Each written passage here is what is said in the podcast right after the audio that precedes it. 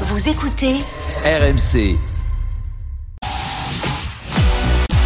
RMC, 20h-22h, Génération After. Nicolas Jamin. Avec Fred Armel, avec Johan Crochet, Paulo Breitner et Julien Laurence, on est ensemble jusqu'à 22h. À 22h, Gilbert Bribois prendra le relais comme tous les soirs, avec le retour ce soir notamment, après de longues vacances, de Daniel Riolo. Hein. Euh, voilà. Il sera question du PSG, tu as raison, euh, Polo notamment. Mais nous, on parle Ligue des Champions, parce que le PSG n'y est plus et que le- les deux Milan, les deux clubs du Milan, de Milan, y sont. Mercredi soir, Milan-Inter, sur RMC aussi. Très bon souvenir d'ailleurs hein, pour Carlo Ancelotti, on en parlait tout à l'heure, hein, 2003, avec le Milan contre l'Inter. Il sort, il sort l'Inter 0-0, un partout au retour. Il en a gagné deux en avec le 2005 Milan. aussi, euh, quart de finale. Avec Quart le, de finale. le fameux match, le fameux match suspendu exactement pour jet de fumigène hein, qui tombe sur Dida au match retour. Et ensuite l'arbitre donc qui renvoie tout le monde au vestiaire, ils reviennent, ils essayent de faire redémarrer le match pour des questions de sécurité, pour éviter qu'il y ait des émeutes, etc. Sauf qu'au bout d'une minute, ils rebalancent plein de fumigène sur le terrain et donc là le match arrêté et l'Inter perd 3-0 sur tapis vert. Vous vous rappelez le partout au retour, euh, les buteurs? Le, en 2003, en 2003 Martins pour l'Inter et Shevchenko pour Milan. Il est là, bien sûr, exactement. Le Milan qui arrache la qualification pour, euh, pour la finale. C'est donc il y a 20 ans et 20 ans après on les retrouve. Euh, Ces deux clubs du Milan euh, en demi-finale de Ligue des Champions. Là aussi, Johan, les deux Milan ont bien géré leur week-end, hein, tous les deux vainqueurs. Presque Ouais, tranquille. C'était un 100% Milan-Rome ce week-end, puisque le Milan accueillait la Lazio et l'Inter allait sur la pelouse de la Roma. Et ils se sont imposés sans trop de difficultés. Milan a bien manœuvré contre, contre la Lazio et a bien géré le côté un peu émotionnel de la sortie de Léao, où je me suis dit, avant un match comme ça, très important de Ligue des Champions, une demi-finale, tu as ton meilleur joueur qui sort blessé au bout de 10 minutes, tu te dis est-ce qu'il va être là pour mardi, etc. Je trouve qu'émotionnellement, ils ont très bien géré, ils ont été très bien dans leur match, ils ont vraiment largement dominé, je trouve, la Lazio, qui a hésité à partir de la 80e quand Pioli avait commencé à faire quelques changements pour reposer quelques joueurs avant le match de, mercredi, évidemment. Euh, du côté de l'Inter, ça a été un petit peu plus compliqué, on va dire. Euh, la Roma a eu quelques occasions, mais globalement, à partir du moment où Ibanez fait encore une énorme erreur, une énième énorme erreur euh, directe qui donne un but à l'adversaire, euh, ils avaient bouclé le match et derrière, c'est assez bien géré. Il avait fait un petit peu tourner aussi, donc euh, très sincèrement, ce week-end, ça a été. euh, D'ailleurs, je pense que c'est une grosse déception pour les clubs romains en fait de voir que avant une demi-finale de Ligue des Champions, quelques jours avant, où il y a un peu de turnover quand même en cours de match ou avant le match, de voir que tu es aussi loin finalement encore de ces clubs-là, alors que tu étais, enfin tu es toujours à la lutte, hein, même la Lazio est encore devant ces clubs-là, mais au final, quand euh, il y a ces matchs-là, tu sens que tu es encore loin de ces Si mecs-là. près, si de- loin, en fait. Ouais, c'est un peu ça, clairement, quoi. Et, hum, et donc voilà, hum, on verra ce qui va se passer pour la lutte pour la Ligue des Champions. Ça reste encore très intéressant, mais Milan et l'Inter ont bien préparé le, le On en parlera tout à l'heure, effectivement, hein, notamment de l'Atalanta et, et de la Roma. Alors, euh, j'allais dire grosse inquiétude. Il semble qu'elle soit confirmée. Euh, Raphaël Leao devrait manquer ce duel. Et ça, c'est terrible pour le Milan. Ouais, c'est terrible parce que euh, parce qu'en fait, euh, c'est quasiment, enfin, il y a, allez, on va dire, il y a trois indispensables à Milan, clairement, même quatre. Je vais en mettre quatre. Il y a évidemment Mike Maignan dans les buts parce que c'est pas la même chose d'avoir Tata Rossano ou Mike Maignan. Euh, Il y a Théo Hernandez euh, parce qu'il a un niveau extraordinaire et que sa doublure Fado Ballo-Touré et Fodé Ballo-Touré pardon est un peu limité, on va le dire comme ça. Euh, il y a Giroud devant parce que là aussi la réserve est pas au niveau. Clairement, Divock Origi est pas encore arrivé à Milan et c'est très compliqué.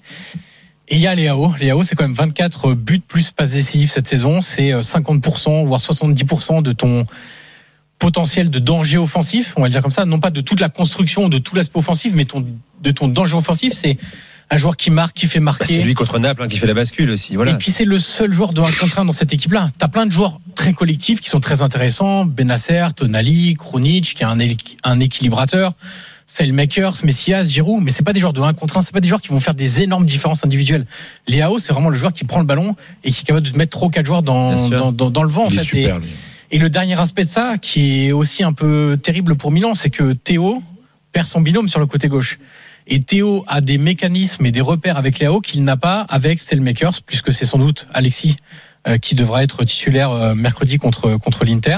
Lui qui joue d'ailleurs plutôt à droite normalement et contre la Lazio, il a il avait joué à gauche. Et il est plutôt bon. Moi, c'est un joueur que j'aime beaucoup. Selmakers, c'est pas le joueur qui va stater à fond, c'est pas le joueur qui va briller à fond, mais c'est un joueur intelligent, je trouve. Euh, toujours super état d'esprit, euh, équilibrateur aussi. Il se donne en attaque, il se donne en défense, etc. C'est pour ça qu'il plaît beaucoup à Pioli. Mais moins incisif, évidemment, ouais, que Léo. C'est pas le seul. Alors Lukaku en revanche, on aura le choix côté Inter, Euh, parce que Lukaku revient en forme. On, on en parle depuis plusieurs semaines déjà. Je regardais, il a marqué trois fois sur ses trois derniers matchs en Serie A. Hmm. Est-ce qu'il a une chance de débuter ou alors est-ce qu'on on va sur l'éternel duo euh, Dzeko Lautaro? Pour le moment, on s'oriente encore vers Dzeko Lotaro, tout simplement parce que les deux étaient sur le banc avant, enfin, bon, au voilà. coup d'envoi du match contre Voilà, la Roma. clair. Donc, le, le message est quand même assez clair. La doublette Lukaku-Correa est plutôt la doublette de remplacement, entre guillemets. C'est un peu triste pour Lukaku de dire ça, mais la, seule chose, c'est que avant les matchs contre Porto et Benfica, on avait cette interrogation-là qui dure depuis un moment. Mais avant Porto et Benfica, il y a quelque chose qui jouait pas en la faveur de Lukaku, c'est qu'il marquait pas. Donc on se disait, bah, est-ce qu'il va peut-être être titulaire, machin, mais en fait, il marquait pas, donc ça justifie en rien de changer la, la doublette Zeko Lataro. Là, le fait est que Lukaku, maintenant qu'il joue, il est mieux physiquement, ça se sent beaucoup plus capable de répéter les efforts, il pèse plus, moins lourd sur le terrain. On sait que c'est un joueur qui a qui est vraiment le, le diesel, le prototype un peu du diesel, qui a besoin d'être de jouer pour se mettre en forme, d'atteindre un, un poids de forme. C'est un joueur qui va très vite malgré son gabarit. C'est incroyable. Moi, je je trouve que malgré son gabarit, c'est un joueur qui est flashé régulièrement à 34-35 km/h en, en sprint en, en Serie A. Donc c'est À Paris, se prend en, à Paris dans la rue, il se prend un PV. Hein. C'est 34, 35, euh, parce que c'est limité à avec 30 la, ici. hein. la marge, avec la marge, ça passe. Ouais, bon. Avec la marge, ça passe. Mais euh, mais voilà, je- moi je je pense et je crois que c'est Sky qui disait tout à l'heure qu'on s'oriente vers encore Dzeko Lautaro. Mais en tout cas, ce qui est certain, c'est que maintenant Inzaghi sait que quand il va faire rentrer Lukaku, il va pas simplement le faire rentrer en pensant qu'il va le jouer, enfin qu'il va jouer pour les prochains matchs, prendre du temps de jeu, améliorer son physique, etc. Il sait qu'il pourra être très impactant parce qu'il l'a montré récemment qu'il pouvait être impactant, soit en étant titulaire, soit en entrant en jeu. Donc c'est vraiment une carte à jouer très intéressante, je trouve, pour euh, pour Inzaghi, euh, pour oui pour Inzaghi, et notamment attention en cours de match quand tu as une défense qui a déjà un peu Bien sûr. euh, bah, qui a 60 minutes, 65 minutes dans les jambes, qui a été un peu usé.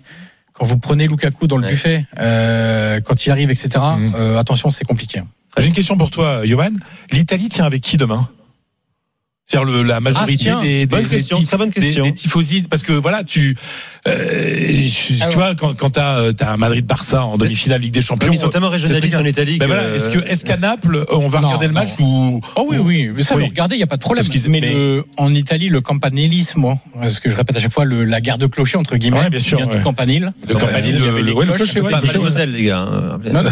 Rien à voir. Non, pas non, rien à voir, mais bon, voilà. Non, exactement. Euh, est tellement fort qu'en fait, euh, tu te réjouis pas ou tu supportes pas un club qui n'est pas le tien en fait. Euh, ça existe très peu. Ou alors des petits clubs, genre un supporter, je sais pas de de de Palerme par exemple ou de Messine. Palerme, je, je le présente comme un petit club parce que maintenant c'est en série B et il est descendu très bas, mais peut avoir une éventuelle sympathie pour un autre club, mais mais non, tu peux pas demander à un Napolitain de supporter le Milan ou l'Inter. Tu peux pas demander à un Juventino de supporter Milan ou l'Inter. Donc en fait, euh, ça supporte personne. Les Juventini, ils attendent qu'une chose, c'est le match de Séville. Ils s'en foutent de qui va passer entre Milan et l'Inter. À la limite, allez, il y a plus de rivalité avec l'Inter sur le côté derby d'Italie, ouais, mais, ça va pas jouer à grand chose. C'est pas pour autant qu'ils vont supporter Mais Milan. j'imagine qu'à à Turin, ce qu'on veut, c'est qu'aucune de ces deux équipes remporte la Ligue des Oui, Champions. bah oui, ça, ça, Ça, c'est- évidemment. ça, c'est clair. Le, le, l'histoire de, euh, vous savez, quand on demande en France aux Marseillais d'être pour Paris ou aux Parisiens d'être pour Marseille quand il y a une finale, Ouais, euh, non, voilà, etc. pas. En Italie, c'est impossible. Impossible à parce que non mais parce que tu vois par exemple en Espagne quand t'as un Real Barça tu as l'Espagne qui est divisée alors des, des supporters d'autres clubs qui vont plus se sentir euh, j'ai par exemple en, en Asturie euh, les supporters d'Oviedo ils vont être pro Real les supporters de Rijon ils vont être pro Barça D'accord. mais il y y a des sortes de de, de culture comme ça, euh, tu vois, dans des clubs, on va dire un peu moins importants, il Hmm. y a des tendances, quoi. Mais là, donc, a priori, c'est. Bah il non, pas puis ça. tu, tu vas pas demander à. À la limite, tiens, je vais, je vais donner un exemple. À la limite, les supporters de la Lazio, je pense, seraient plus, auraient un petit penchant, je dis bien un petit penchant, pour l'Inter, parce qu'il y a un jumelage entre supporters des deux clubs. Et donc là, ça s'entend un peu plus, tu vois. Ouais, mais et par pas- exemple, les Romains, que ce soit l'Inter, les Romains, je veux dire les supporters de la Roma, que ce soit l'Inter ou le Milan, ils en ont rien à foutre. Ce qu'ils veulent, c'est euh, le match de jeudi soir euh, de la Roma contre les Leverkusen, rien d'autre. On essaiera de parler de ce duel de gardiens hein, euh, entre Mike Maignan et, et Onana euh, tout à l'heure à la fin de, des drôles de dames. Mais d'abord, on va faire une pause. Mais d'abord, surtout avant la pause, on envoie la musique. C'est l'heure de la minute de Julien Laurent. C'est parti. Je la connaissais pas, celle-là. Indémodable. Très bon choix musical, Julien. Très bon choix musical. Qui ne vieillit pas. Non, c'est vrai, effectivement. Sweet Dreams de Rhythmix parce que ben Liverpool rêve. Liverpool rêve de une fin de saison fantastique qui les verrait accrocher quand même la Ligue des Champions. Longtemps, ils ont été décrochés, très longtemps même. Ils ont été 7e, 8e, 9e parfois même, dans une saison qui a été souvent compliquée, en tout cas en première ligue. Mais là, il reste sur 6 victoires d'affilée, euh, dont euh, ce week-end contre Brentford, 1-0 but de Mossala à domicile, rien d'extraordinaire non plus. Euh, c'est toujours un peu ric-rac, ça passe, mais 8 matchs sans défaite non plus en championnat. Et ça se rapproche donc très vite et très près surtout de Manchester United qui est quatrième, juste un point d'avance sur Liverpool avec certains matchs en plus à jouer, mais quand même qu'un seul point.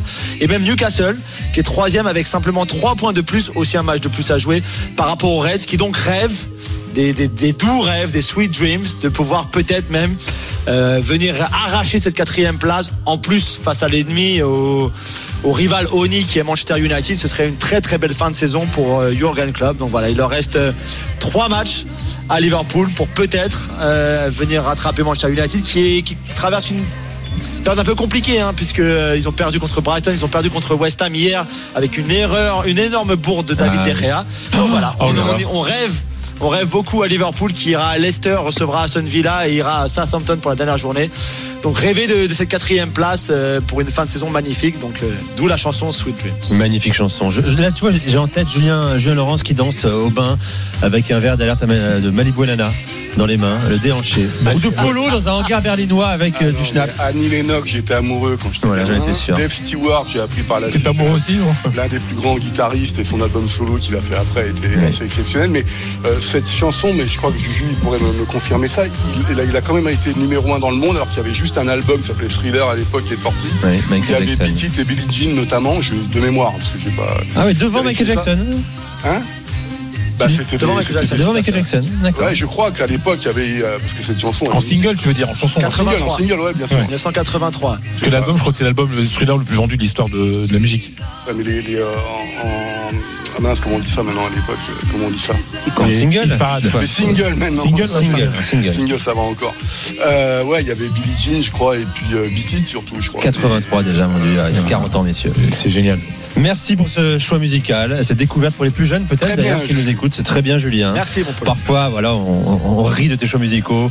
Mais c'est de bonne guerre, évidemment. Celui-ci est magnifique. Ah bah, c'est une très belle, c'est une très belle chanson. Messieurs, dans un instant, euh, on va accueillir nos éditeurs. Ils sont nombreux à nous appeler au 32-16. Des questions pour euh, Johan, Julien, Polo et Fred arrivent dans Génération After spécial Drôle de Dame. Vous nous écoutez sur RMC. Il est 20h46. À tout de suite.